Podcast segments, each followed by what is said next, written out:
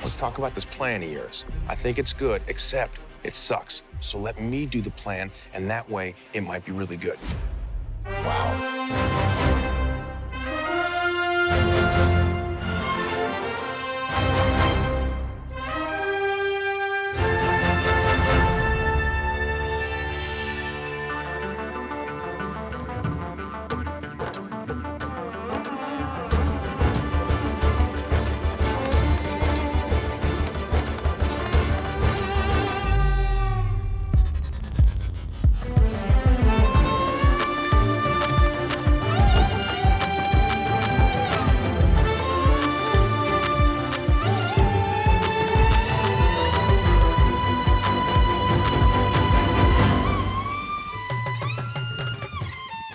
Hello, and welcome to It's Good Except It Sucks, a movie by movie and television series by television series hurtled through the Marvel Cinematic Universe. This time, we're taking a look at Ms. Marvel, first seen in June 2022, when, if you wanted to look clever in front of your friends, you could have watched Dead End Paranormal Park, The Summer I Turned Pretty, or God's Favourite Idiot instead. I'm Tim Worthington, and we'll be finding out what I made of Ms. Marvel shortly. Meanwhile, joining us to give her thoughts on Ms. Marvel is writer Una McCormack. Una, where can people find you? Well, online, I'm mostly on Twitter with my own name. I'm also experimenting with Mastodon at the moment, as I think many of us are. And I've dipped my toe into Tumblr, of all places. You can find me all over the place. And at my website as well, I've got a newsletter there. So have a look around, you'll find me. Okay, so before we go any further, Una, what happens in Ms. Marvel? Ms. Marvel is the story of a 16 year old girl who lives in Jersey City, and she's leading a very ordinary 16 year old girl life. And this is complicated when she finds herself in possession of superpowers, as happens to so many kids in the tri state area. It's less glamorous than Brooklyn, which presumably is saying something. Anyway, Spider Man's got that covered. The story is set in Jersey City, and it's about this girl, Kamala Khan, sort of coming to terms with her powers and exploring the nature of being a second generation Pakistani American. So it's all set within that context. And I think it does a pretty good job of doing that. It does indeed, but Una, how much did you know about Kamala Khan before you saw Ms. Marvel? I knew absolutely nothing. And I should probably get this out there straight away. I didn't read comics as a kid. Comics didn't feel like something that a Gen X girl of my sort of age and background could read. They really felt like boys' territory. So I had a few sort of sneaky Fantastic Four comics that I read, but other than that, I felt like it was a no go area. And I was being brave enough watching Doctor Who. So I never really got into comics. So the Marvel Universe, I only really started watching with the films. And I only started watching them because I was supervising a PhD, which was investigating and writing about the MCU. I'm completely new to this universe and I knew nothing about Ms. Marvel. So I poked around a bit and I got some tips and I pretty much sat down and watched it fresh. I'd seen Captain Marvel going in and then subsequently, I went off and read. I've just finished up the sort of first batch of comics. Yeah, it's so completely new, didn't know a thing.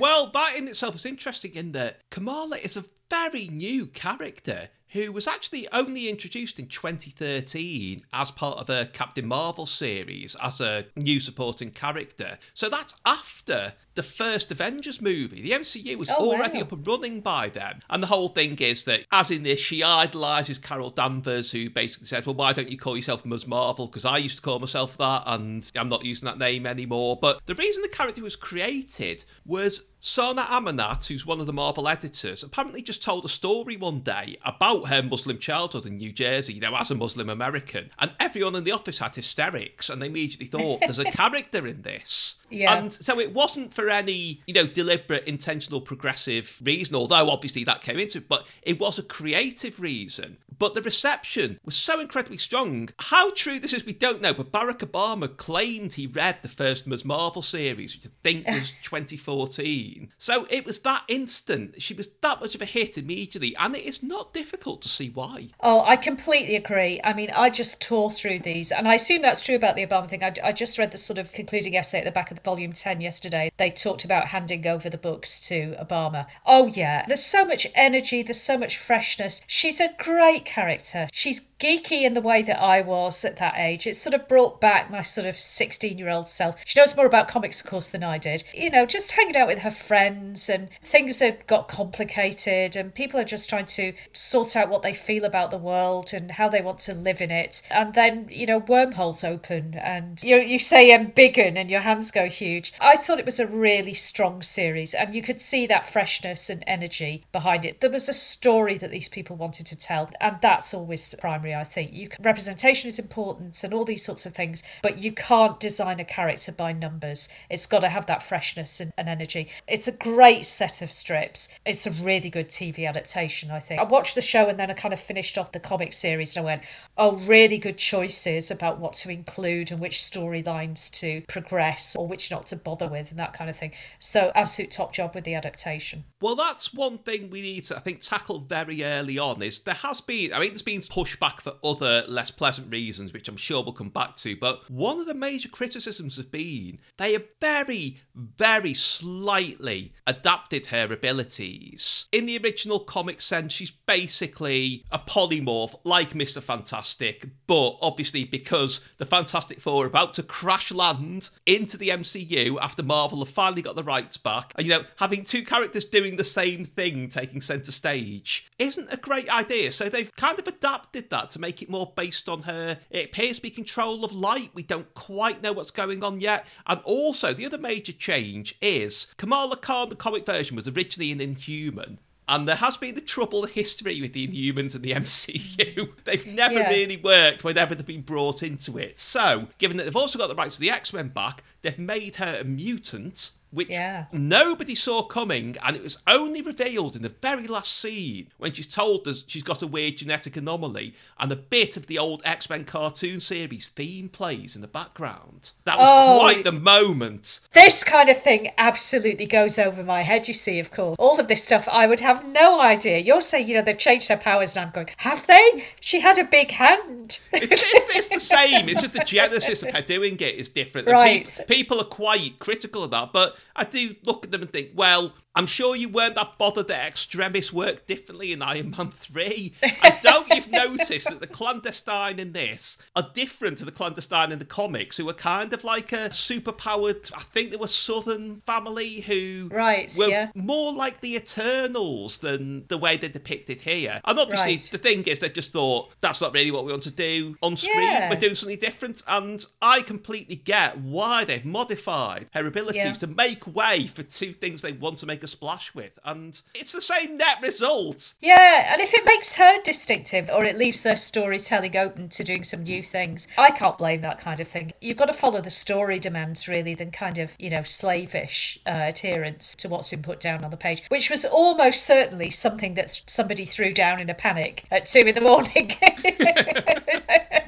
You've got to find your way. We have the same stuff with Star Trek at the moment, particularly over what's established in Discovery around Michael Burnham and Spock. You know, oh, this does this adhere to a throwaway line in an episode in the 60s? Well, it might or might not, but uh, is the story that it's telling working? And obviously, you don't even think about what Doctor Who has done. So- chuck it all out and start again. So I'm fine about that. Not least because I probably don't know. Almost I'm like an ideal viewer for this because they can tell me whatever they like about Ms. Marvel and I'll just go completely believe you. Well, one other thing that's only come to light recently that I'll admit even I didn't spot watching it was there is a whole storyline about damage control who've come into quite a few things recently, notably Spider Man No Way Home. But obviously, they're trying to track her down and identify her. The set designer shared some photos recently where you could more clearly see the mugshots on their pinboards and ah. included, you know, a lot of very familiar faces, but also Jessica Jones, which mm-hmm. indicates she will be coming back, and also Titania, who hadn't appeared yet, who obviously made quite the entrance in She Hulk. And it's fascinating that they put that in when nobody could see it. Just to themselves to embed her in what was going on. That's really good. You've got to trust these storytellers. They know what they're doing. They clearly love this stuff and they're clearly really involved in it. I would never have spotted that kind of thing. I loved She Hulk as well, though it was great. Well, let's not talk about She Hulk. but yeah, these people aren't messing around. They know what they want. And they know that we rewatch as well, don't they? So, you know, they know that we're going to go back and take a peek and go, oh, that was there and I didn't realise. So trust the storyteller. Well, absolutely. The main storyteller here is Bisha K. Ali, who is a British former stand up. Who it's really weird because I saw her supporting, I think it might have been Sophie Hargard in about 2017. Oh, And, wow. now she's like, you know, writing series like this, which is quite mind blowing, really. It's great, isn't it? Yeah, it's like, yeah, all this it's like when you think yeah. about John Oliver being on all those dreadful late night Channel 4 satire shows Yeah, and suddenly yeah. to star in America. It's that kind of level. Or Peter Serafinowicz or James Corden, for God's sake. oh, just an aside, he's thanked at the back of Prince Harry's memoir, James Corden. There's like a list of special thanks to his Hollywood friends. And James Corden, you- oh my God, there's a sitcom. Well, on the sitcom side of things, I was surprised when I saw this on the slate at one of the. I don't think it was the big unveiling in 2019 where, you know, famously they said, like, Eternals is out in about three minutes and then the pandemic happened. Mahershala Ali came on as Blade as a surprise at the end and he's still yet to properly appear. But I was a bit, really, because I thought, A, she's a bit, you know, recent. I still thought of her as somebody who'd first appeared last week. And also, they tried to do teen shows in the past with Cloak and Dagger and Runaways, which are a bit more issue led. And there was a mm. pilot of the New Warriors for ABC based around Squirrel Girl, which ABC ultimately didn't show because it was a little too progressive, possibly, from what I've heard. I thought, how are they going to do that? And they've done it by making a teen series that's for everyone. I mean, I was particularly struck by it is placed in her world, her frames of reference. So there are bits of apps flashing up and things like that, Yep. bits of what I assume are animations that the young people are familiar with, but it's not done in an exclusionary way. I think, to be honest with you, I think they've been watching Spider Man Into the Spider Verse. And I thought that's how you do it. How you do it. And a little touch of what, I mean, the first time I saw that kind of thing was in Sherlock, I think. Yes. Yeah, yeah. So that was kind of the big, you know, the big sort of visual. So it's, a, it's not a surprise she's British. I know that my nine-year-old, as she is now, my eight-year-old, very happily sat through the first two or three episodes. I think once the action moved, once it became more historical, and there was more of a sense of peril and a sort of real world threat of perhaps things that she didn't quite understand yet. She kind of backed off from it. But we've watched the first couple of episodes together again and again and again. She's absolutely loved it. Particularly as it's a female lead because she won't read or watch things with male leads. Well, that's one of the things that there's been a bit of a silly reaction to is for some reason there's this ridiculous rejection of anything with a female lead by a very small but very, very annoyingly vocal percentage of the audience. And apparently, Iman Vellani, she posted on her social media when she'd been cast saying, I've been told to close down on my personal accounts so there'll be official ones from now on because they were that worried about the abuse she'd get. And apparently, there was a stupid campaign of one star bombing Ms. Marvel on IMDb with the one word description woke. Now, what do they actually think that will achieve? Somebody will notice those stats being skewed and remove all of them. And also, is anyone going to read those reviews and think, oh, there's lots of people giving it one star saying woke? I'll stop enjoying it then. If you're going to go down that whole, oh no, it's gone woke route, you know, it's like the reaction to She Hulk. You got a problem with She Hulk, you go and get some Pym particles, you go through the quantum realm, you go back to 1978, and you argue with Stan Lee. That's Yeah, all exactly. you can do. The only way you can do anything about it. Oh, it's so it's so wearying, and it's just a sort of what can you say? You know, if the presence of a woman or a girl on screen has you that distressed, you've got some serious problems, and you need some new friends, and you need to put your phone down and go for a walk. It's just not even worth. It's just just pointlessly stupid, and it's everywhere. It's you know, it's Michael Burnham. All of this is at, or it's. I mean, it's just absolutely everywhere, and it's stupid. It's just it's just stupid. Got it in Tolkien fandom at the moment over Rings of Power, which has its problems, you know, but not that it's woke. Yeah. and people who are just turning on Ms. Marvel and going, oh, it's got a girl in it. I'm not going to watch it because of some imagined injustice in their minds. are missing out on a really fun show. And, you know, at the end of the day, it's a TV show about a comic book, and probably you should just be having fun with it, not getting really angry. But there's money in generating this kind of thing, so we're stuck with it until people grow the hell up. Well, I found the most fun thing about it was probably actually the most woke thing about it, which is let's get this out of the way. we probably aren't the best placed people to talk about the depiction of a mosque on screen, really. Although some Yeah. aspects of what you saw did remind me of we've talked in the past on other shows about our mad experiences of Catholicism growing up, Yeah. the community that goes around that. It did strike some chords, but I love the fact that even normally when the mosque community is portrayed in a sympathetic light on screen, it's still very Yeah. Strict, austere. Yeah. Here, it's vibrant, it's fun, it's welcoming. They make fun of themselves and even to an extent make fun of their faith, you know, within an acceptable sort of Yeah, yeah. and it reminded me of a couple of years ago, a taxi driver. Basically, we talked about how great it was to be in Liverpool because he found people were generally more accepting of, you know, the Islamic Yeah. faith than elsewhere. We're talking about, he said Mo Salah goes to the same mosque as him. And he said Yeah. the thing is, when he's there, he's just one of the dads. And I think he likes being somewhere where he can be one of the dads. And Yeah, yeah. this show made me think of that immediately. Yeah, it's a sort of utopian vision of multiculturalism and diversity, and it's good to see it on screen. It's just really good to see it. Yeah, I was reminded of sort of having that, that similar background to you. And I think because if you're Irish Catholics in Britain, maybe during the 70s or 80s, you are sort of a bit beleaguered and you're, you know, you're trying to say, look, it's okay, we're okay. Of course, it's massively complicated because obviously there isn't that similar racial dimension. But I completely agree. You see this vibrancy, you're constantly having to rethink your own assumptions of what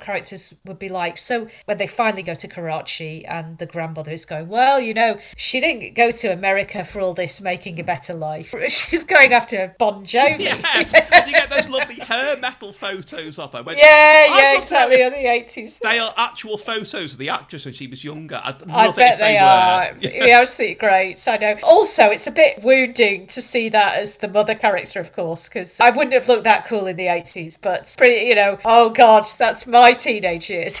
So- We are Brown Jovi. Now, we also do Eid, Diwali, and Bar Mitzvahs, and Sweet 16s, and Quinceañeras. Brown Jovi does it all. Okay, everyone, let's slow it down. Wanna dance? Yeah.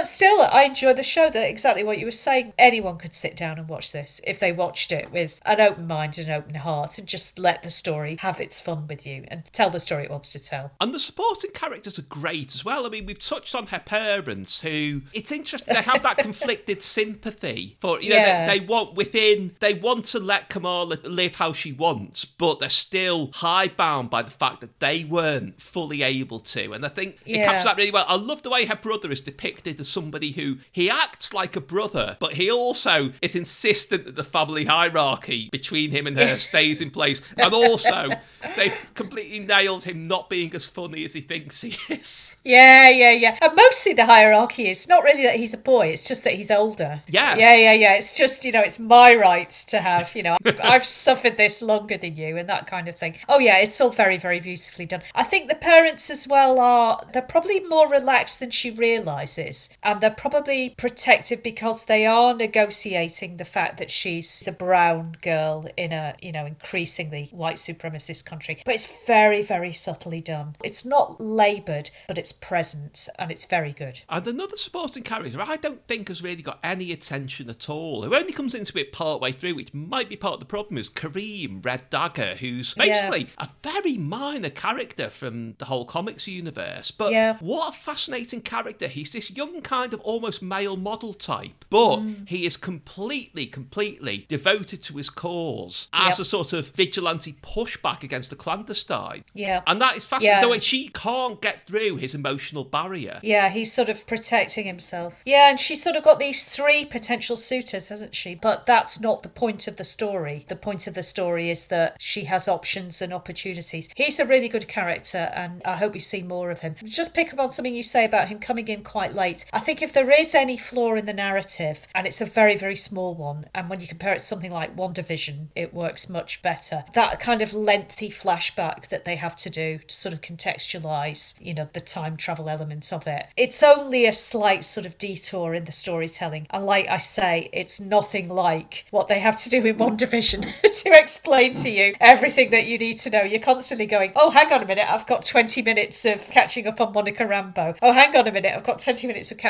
up on Agatha. Oh, hang on a minute. And that's much more a structural problem in WandaVision, I think. But on the whole, this handles the shifts pretty well. It is quite a big dramatic shift, I think, when they get to Karachi, but it doesn't feel as jarring as it does do in other Marvel shows. I do think you're right about the flashback sequence because I remember finding it a little too long, even on first Yeah. viewing. And it also, I'm not sure the right way to say this because I'm not, you know, demeaning the contribution or the skills of anyone involved, but it didn't feel engaging enough. It made me think of the video for Holding Back the Years by Simply Red, which it's not something I really want coming into my consciousness while I'm watching Yeah. an MCU property. Unless Mick Hucknall is given superpowers and comes up. in. he already has them, of course. Yeah, but I don't see how else they could have done it. Either No. we sort of have an extra two episodes and more of that, which it didn't need, or else we just get that story told. I think, given what they needed to tell us and show us to get us to invest in these people, this was probably the only way through it. But it is a structural flaw in other MCU TV series, this kind of. And now let me just catch you up on this stuff, which you would never do in a novel, for example. You would integrate that in some way. Those are the sorts of things that you can do in a very kind of speedy montage and you can kind of stylize it, you know, sort of make it comically a kind of retelling. Whereas this, I think we had to invest with her great grandparents. We did have to spend a little time with them because it's quite a naturalistic story. You needed to spend time with these two people and the situation in which they were going to find themselves. For all the kind of superpowers and stuff, it was a love story during partition. I can't see any other way they could have done it. Given the story they wanted to tell, I'll forgive it. Well, this is possibly the most interesting aspect of it in terms of our conversation, which is obviously Kamala is a fangirl who finds herself Yeah. thrust into the world she's dreamt of. As somebody with a bit of a fangirlish background, how did you relate to that as somebody who has had, you know, with different properties, but a similar Yeah. experience? Oh, well, I just, you know, seeing that on screen is absolutely lovely because, of course, they're a generation younger than me. And it's just so exciting to see people who've come through that kind of same subculture as me getting to put that on screen because probably, you know, I couldn't do that. It was really interesting to see when I was reading the comics, actually, that Rainbow Rowell wrote some pages in volume 10 and she's done novels about, you know, what's called fangirl and that kind of thing. So they're completely embedded. It's probably slightly later than, might just be the tail end of Live Journal, definitely Tumblr, and then spaces that I know nothing about because I'm like 15 years older. Yeah. but it's yeah of course it's just it's completely a sensibility that i recognize and it's just really really good to see it. Not mainstreamed though of course it is mainstreamed but given its space to be expressed and it's different from being a fanboy.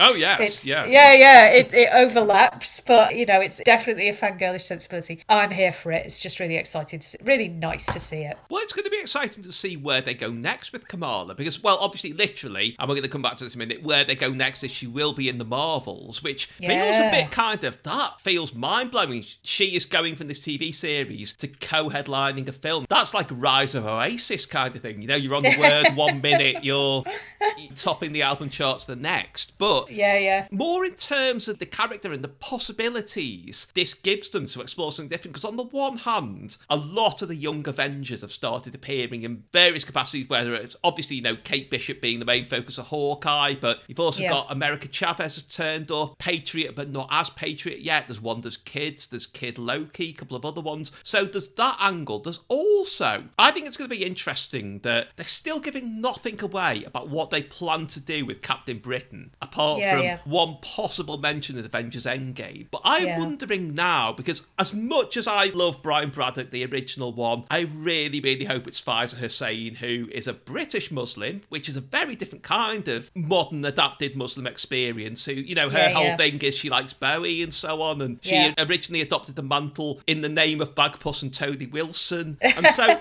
the two of them combined, I think, could make for something really interesting. Yeah, yeah, and they're being canny, aren't they? As well. If you, you know, like you were saying, it's a long time now since that first Marvel film, and you know they've got to get the sort of ten-year-olds watching and bring in that demographic to see them through another cycle. It's like what's going to happen with Doctor Who right now, isn't it? They've got to get the nine and ten-year-olds watching again and get that buy-in. So they've got to make this new audience, and the way you do that with that age group is to have characters who are a few years older, so 15, 14, 15, 16 and upwards. So let's see. So one thing they might go back to from the comics is Bruno has this sort of extended trip to Wakanda and they really lean into him being this sort of poor relative from a collapsing country, you know, with bad infrastructure and all these kinds of things and visiting this sort of, you know, high-tech developed nation. I think they could really lean into that. I think it would work very well. It's a good joke in some of the comics as well that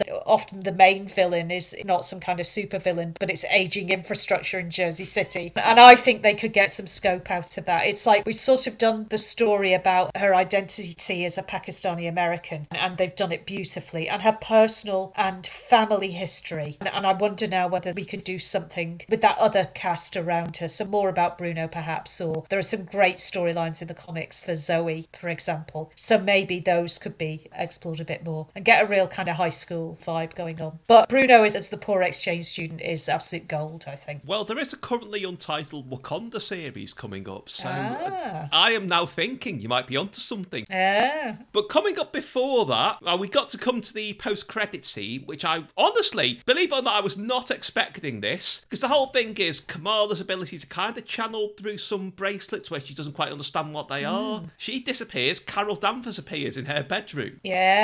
Which is obviously leading into the Marvels. Yeah. That poses an interesting possibility, which is that the original Captain Marvel, who was basically Annette Bening's character in Captain Marvel, the original Captain Marvel travelled in and out of this reality through a pair of bracelets that were clapped together by Rick Jones, who's kind Oh. of the missing central Marvel figure so far. There have been some rights complications with. I mean, I won't go into yeah. the whole thing again, but originally he was going to be the original Hulk film, which Universal owned, Yeah, and yeah. Ed Norton wrote him out, and then there was that conundrum of what could they do. Will they now be bringing Rick Jones in at long last? Personally, of course, I would happily sit and watch Annette Bening on screen all day. So I'd, I'd, let's see where they take us. I'm really excited about the Marvels, as you can imagine. Anyone who's listened to me rave about Captain Marvel knows that I love that movie so much. I had the excuse to watch it again for this. So yeah, let's see where they take us. But anytime Captain Marvel's on screen, I'm pretty happy. Well, there'll be three of them as well because there's Monica Rambeau. Yeah, Monica Rambeau there as well. Yeah, yeah. I rewatched WandaVision for this as well, just to sort of get the whole picture going on. Well, I'm going to be there. I'm going to. I've got an IMAX cinema across the road, so I'm, I'm going to trot out and get me popcorn and sit in a big seat and just